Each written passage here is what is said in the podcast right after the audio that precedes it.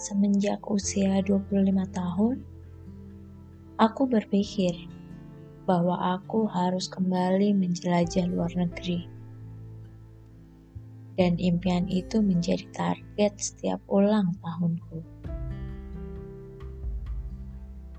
Bulan Juli adalah bulan untuk membahagiakan diri sendiri. Tepatnya tanggal 21 Juli atau seputaran Juli. Aku selalu mengagendakan perjalanan untuk menjelajah dunia baru. Sekaligus mencoret mimpi-mimpi yang telah kucapai. Ini kujadikan reward untuk diri sendiri karena sudah berjuang sejauh ini. Dan perjalanan ke Sri Lanka adalah solo travelingku yang pertama kali.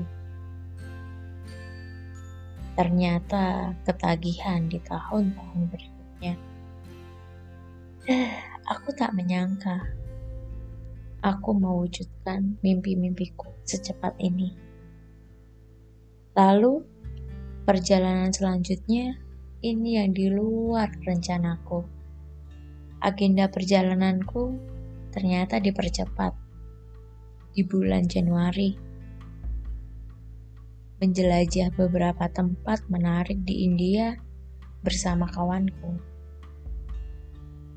Ini perjalanan yang sebenarnya tak ada agenda sebelumnya.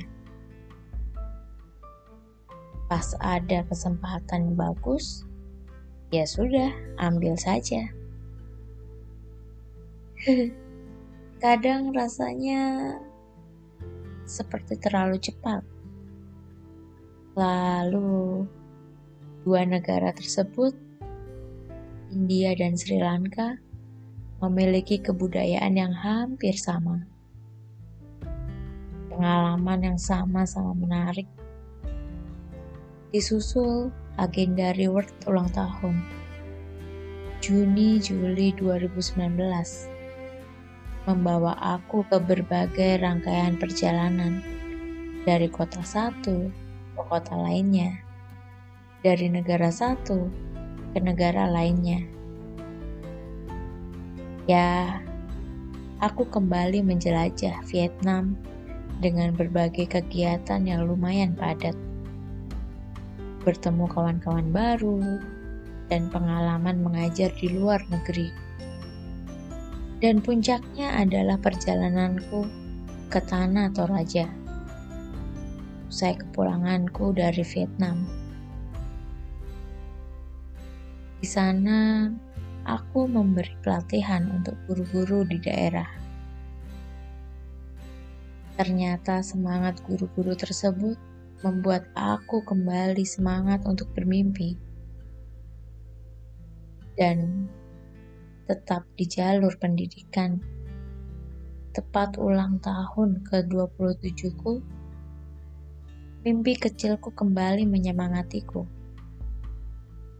Berkeliling Tanah Toraja membuat aku ingin kembali menjelajah daerah pedalaman Papua. Ya, mimpi kecilku yang semoga nanti bisa terwujud. Amin. Dan tahun 2020 perjalananku ke salah satu daerah di Labuan Bajo. Tepatnya Desa Saterlenda. Desa tempat orang-orang baik di sana. Tempat rumah adat Wairebo di tengah-tengah bukit hidup dengan damai. Tanpa sinyal internet dan listrik, membuat hidup lebih damai. Aku juga lebih banyak berinteraksi dengan keluarga baru di sana. Langit yang indah dengan ribuan bintang. Suara pepohonan malam pedesaan yang rindang dan kesederhanaan. Aku belajar banyak hal di tempat ini. aku juga pergi ke gereja Katolik dan menyaksikan saudara sesana air sedang beribadah di sana. Entah mengapa aku menitikkan air mata. Mengapa banyak dari kita bermusuhan? Bukankah setiap agama mengajarkan kebaikan? Dan kupikir, perbedaan bukan berarti kita mengotak-ngotakkan diri. Tapi, seharusnya untuk keselarasan dan harmoni kehidupan